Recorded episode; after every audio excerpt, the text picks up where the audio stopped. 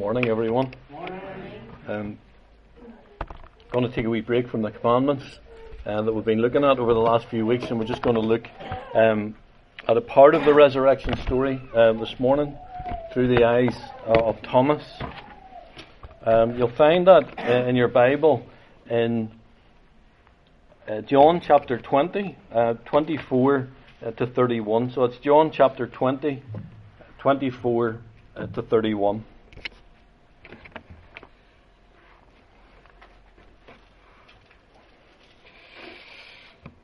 On the evening of that first day of the week, um, I've started at the wrong place completely. Sorry. Um, verse 24 of chapter 20. Now, Thomas, also known as Didymus, one of the twelve, was not with the disciples when Jesus came. So the other disciples told him, We have seen the Lord. But he said to them, Unless I see the nail marks in his hands and put my fingers where the nails were and put my hand into his side, I will not believe. A week later, his disciples were in the house again, and Thomas was with them. Though the doors were locked, Jesus came and stood among them and said, Peace be with you. Then he said to Thomas, Put your finger here, see my hands, reach out your hand and put it into my side. Stop doubting and believe. Thomas said to him, My Lord and my God. Then Jesus told him, Because you have seen me, you have believed. Blessed are those who have not seen and yet have believed. Jesus performed many other signs that are not recorded in this book, but these are written that you may believe that Jesus is the Messiah, the Son of God, and that by believing you may have life in his name. The story goes like this. Um, I was probably six or seven when I first heard it, and my dad told me the story. There was a man, so the story goes, on the shore road, and he had a pet lion. Already, I was beginning not to believe him. He kept a lion in his backyard on the shore road in Belfast. The story gets better because the lion had no teeth, and he brought the lion for a walk uh, Uh, on a lead. You maybe know his name. You've maybe heard the story. I think his name probably the best bit. His name was Buck Alec. And I'm thinking the first time I heard it, yeah, right, that happened. Let's get this straight. A man called Buck Alec walks a toothless lion on a lead around Belfast up the York Road, past York Road Station, through Grove Park. In my mind, it was just one of those stupid stories that old people tell. So I put it to the back of my mind, right in the place where the tooth fairy lives. You see, seeing is believing. I didn't see it, so I didn't believe it. I needed the evidence. I needed to see it. I needed to see something that would tell me that this story was true. I forgot about it. But many years later, 1995 to be precise, I was sitting watching the news after work one night. And what was the headline? Buck Alec had died. I went, What? I was shocked. It wasn't made up. They told the whole story. They interviewed his daughter, who still lives on the shore road. They showed the pictures. See, seeing is believing. And it took me to see before I would believe. And I moved that day from disbelief to belief. When we hear something that's out of the ordinary, that's what we do. We don't believe it. We don't believe it until we see some evidence with our own eyes. Thomas had heard something out of the ordinary. He had heard that his friend, his best friend, Jesus, who was dead, who he knew to be dead, was alive. And Thomas, he had heard it, but he didn't believe it. He wouldn't believe it unless he could see the evidence, and we see it here unless I see the nail prints in his hands, then I won't believe. Thomas understood. He understood the facts. Jesus had been crucified by the Romans. He understood no one survived crucifixion. The Romans were experts at it. Crucifixion was an awful death. It was a mixture of um, punishment, execution, and torture, all in, in one place. A lingering, a slow, and humiliating, certain death. The Romans were good at it. And the fact was, the fact was, Jesus had died on the Friday. His body was buried in the tomb of Joseph of Arimathea. Thomas knew the facts and Thomas understood what he could see. And it's Sunday now. And what are the others telling Thomas? That Jesus is alive. Thomas didn't believe it. Jesus is alive just as he told us he would rise again. He had died and rose again, but Thomas could not, would not believe it. And I want to ask you a question today. Do you believe that Jesus is alive today? Do you believe that? Do you really believe that? And if you do believe that, do you allow that fact to change every aspect of your life? And the fact was, Jesus was alive. He had risen. And whether Thomas believed it or not, it was true. And whether we believe it or not, it is true. Jesus is alive today. So this morning, Easter Sunday 2019, I want to look at that fact and I want to talk about belief today. I want to talk about believing today and look at it through the eyes of Thomas. So, what do we know about Thomas so far? We know that he was a disciple. We know that he was a twin. Thomas called Didymus, so that means Thomas the twin. Thomas liked to work things out for himself. We know that because if you were to look it up, and you don't need to, John 14, verse 4, there was a discussion between Jesus and Thomas, and Jesus said this You know the way to the place where I am going.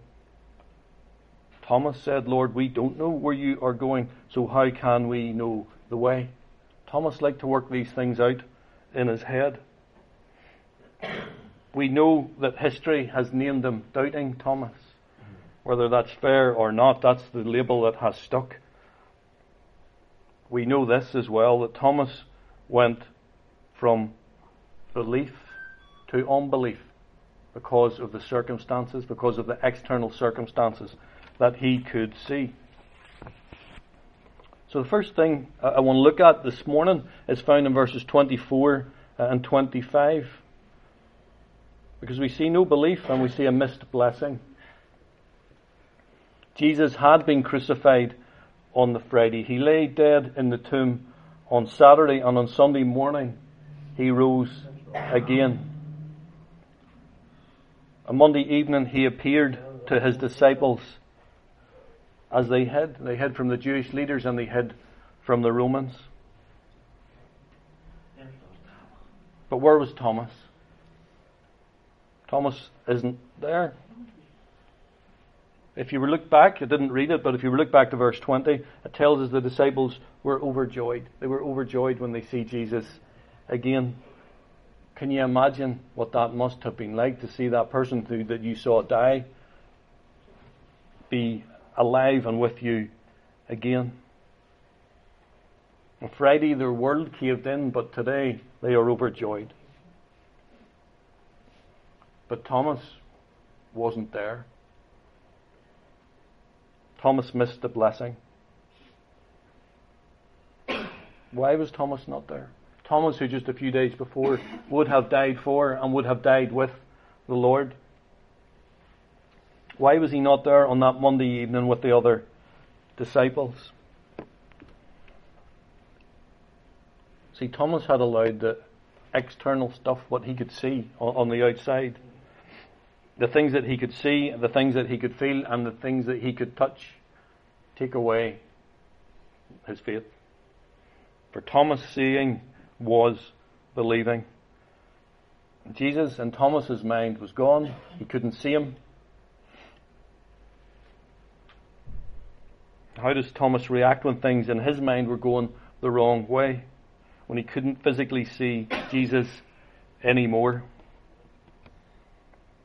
What Thomas does is he removes himself from the presence of his brothers and sisters, from the other disciples, and then when Jesus visits, Thomas misses out. He misses the blessing. Could it be that you're struggling to see Jesus today? So much has happened in your life, and you're asking the question Where are you, Jesus? I can't see you. I can't feel your presence near me today. Maybe, like Thomas, you're looking at the facts, the things that are black and white in front of you. You see the illness, you feel the bereavement, you feel the loneliness, you feel the betrayal. And this morning you're looking at as what is real to you, but you cannot see Jesus. There's been times in my life when I've been touched by all of these things. My reaction's been pretty much the same. Pretty much like Thomas's reaction to hide away. Stay away from church. Just pull yourself back. Stay away from the presence of God's people. Be on your own. That's what Thomas did. And that was a big, big, big mistake. Because Jesus came to visit and Thomas missed the blessing. It's going to be the same for us. We're not going to go to church if we're not going to meet with God's people week after week. If we're not here when the Lord moves, we're going to miss the blessing. Thomas removed himself from his brothers and sisters by choice, and he missed out on four very specific things. Again, we didn't read it, but if you were just to look back at the verse 19, Thomas missed the blessing of peace. That's what Jesus said to them Peace be with you. In verse 20, Thomas misses the joy. Tells us that they were overjoyed when they seen Jesus. Thomas misses Jesus' direction. I am sending you. Verse 22, Jesus blesses them with the Holy Spirit. Wonder are you missing those things today? The peace, the joy, the direction, the comfort of the Holy Spirit. Thomas missed it all because he wasn't there. Jesus is alive today. Don't stop believing that. Don't be sidetracked by your problems today, by what you see to be real.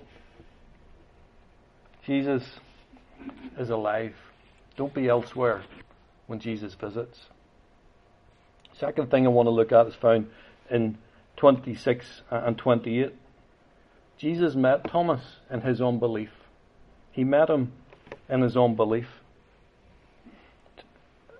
Tell me this. Do you ever sit in church and you're listening to what's being said and you're wondering, how? How does he know that? That's exactly what I'm going through. Did someone tell him? And the hair stand on the back of your neck. Did that ever happen to you? You never told anyone, but God's word hits you right here. And you leave and you say the things that were said today were aimed right at me, and we leave feeling encouraged. We can leave feeling challenged. We can perhaps leave feeling guilty.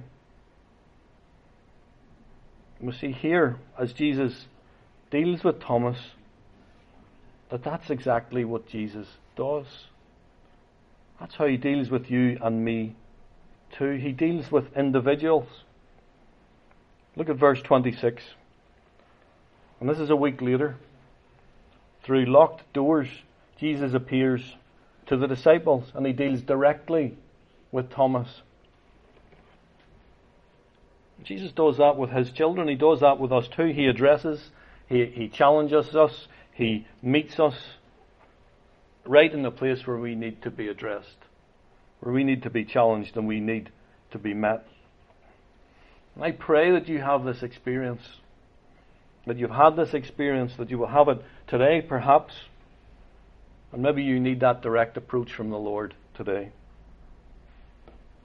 Maybe, like Thomas, you've let those external circumstances that only you know about, those difficult times, distance you from the Lord today. And you're here. You're here in body today. But in fact, you're living a life of unbelief.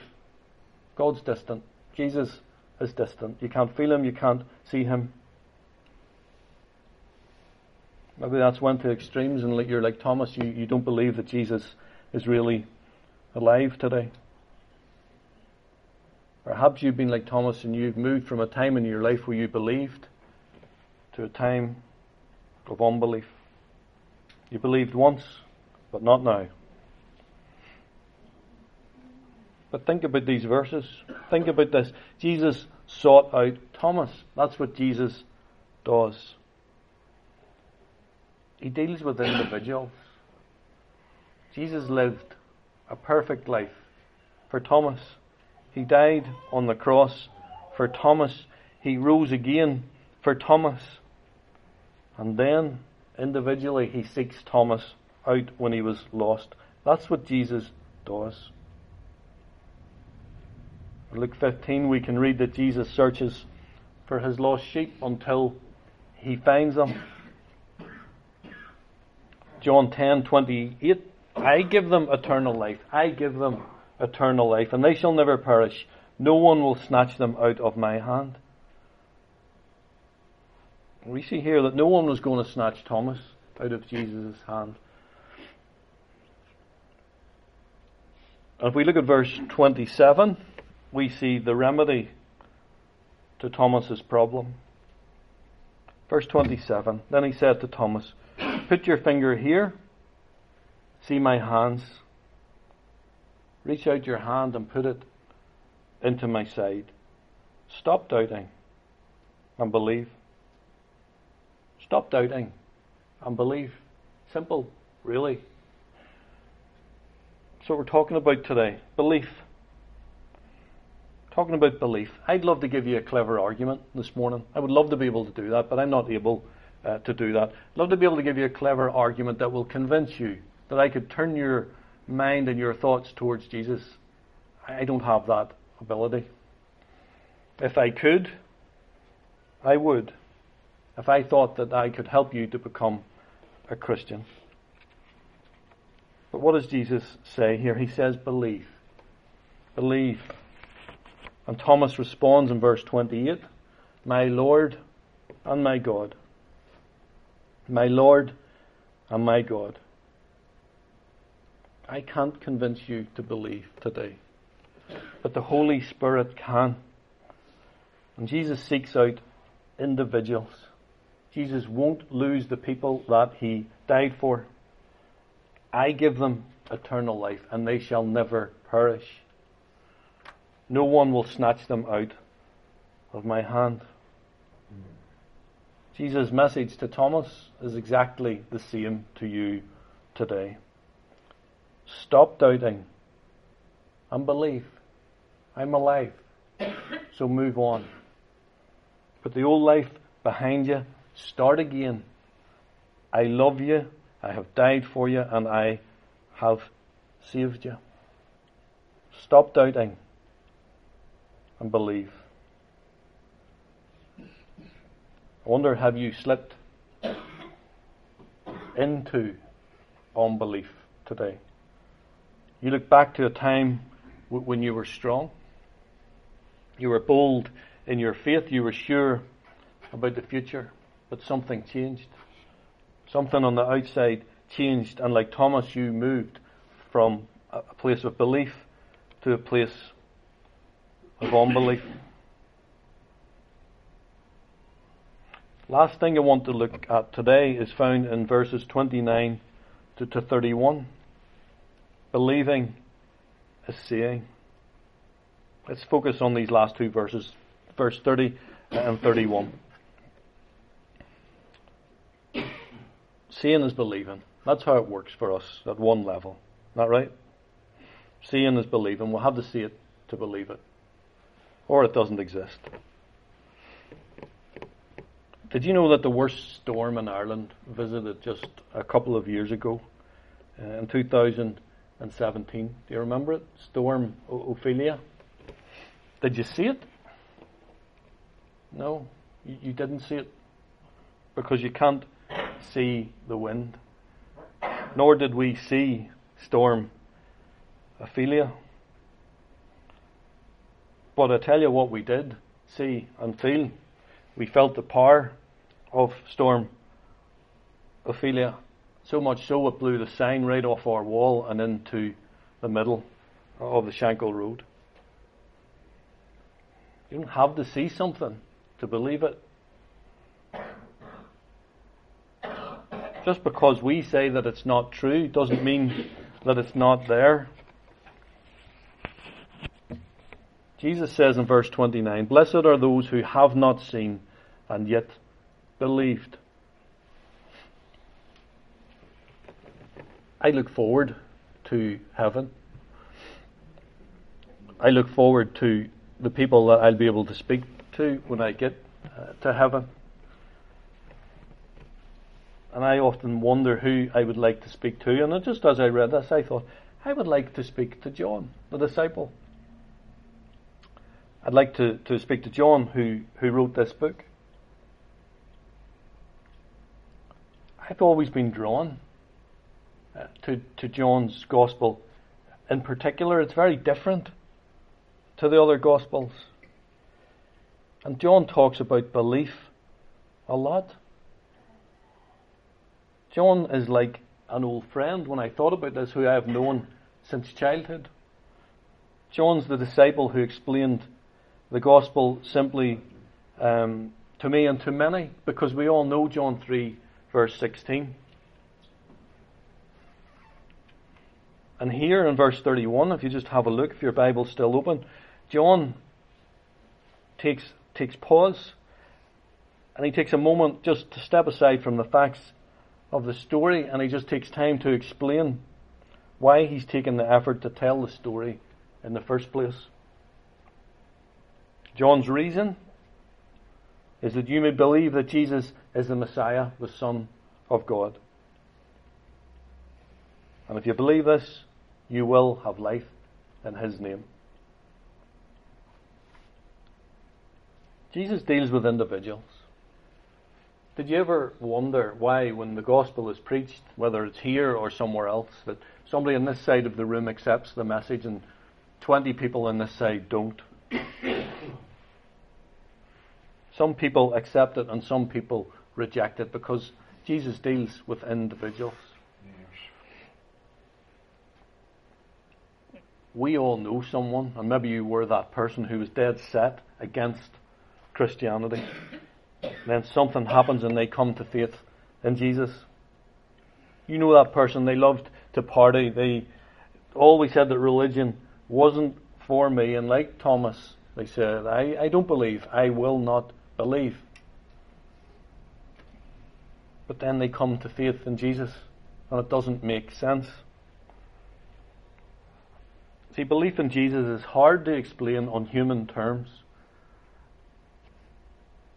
But the good news, certainly for me, is that I don't need to explain it on human terms this morning. I don't have to give you a clever argument this morning.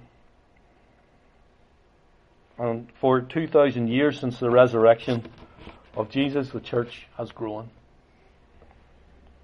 For 2,000 years, people who have never seen Jesus believe. And then we remember what Jesus said I will build my church, and the gates of hell will not prevail against it. In verse 31, John reminds us that those who repent and believe that Jesus is alive will live. We will live. We've got to understand that, that we were sinners from birth, born dead, death inherited, passed down since Adam and Eve sinned in the garden. Ephesians 2 verse 1 says that we were dead in our trespasses and sin from birth no spiritual life in us. None. Dead. Bible also tells us that God is angry at your sin. He's angry at my sin. God says in the Bible that sin has to be punished. And for those who, who won't accept this truth that we are dead and that we are sinners, for those who reject Jesus, who reject Jesus, who is the only way to life, for those who don't believe, there's a warning. Matthew 25, 40, 46. Then they will go away to eternal punishment, but the righteous to eternal life. Don't ignore the warning. Don't fool yourself. There can be no sin in heaven, and sin must be and sin will be punished. But Jesus, He brings life. He brings eternal life to individuals. Eternal life to the people who He died for, for those who will believe. Jesus is alive today. His tomb is empty. Jesus is alive. We've been thinking about belief this morning. The question that I want to leave you with this morning then is this Do you believe it? Do you believe it? Jesus says, Stop doubting. Stop doubting and believe. John says, These things are written that you may believe that Jesus is the Messiah, the Son of God, and that by believing you may have life in His name. By believing you may have life in His name. Jesus says, Stop doubting and believe. Thank you for listening. I'm just going to hand back to Pamela.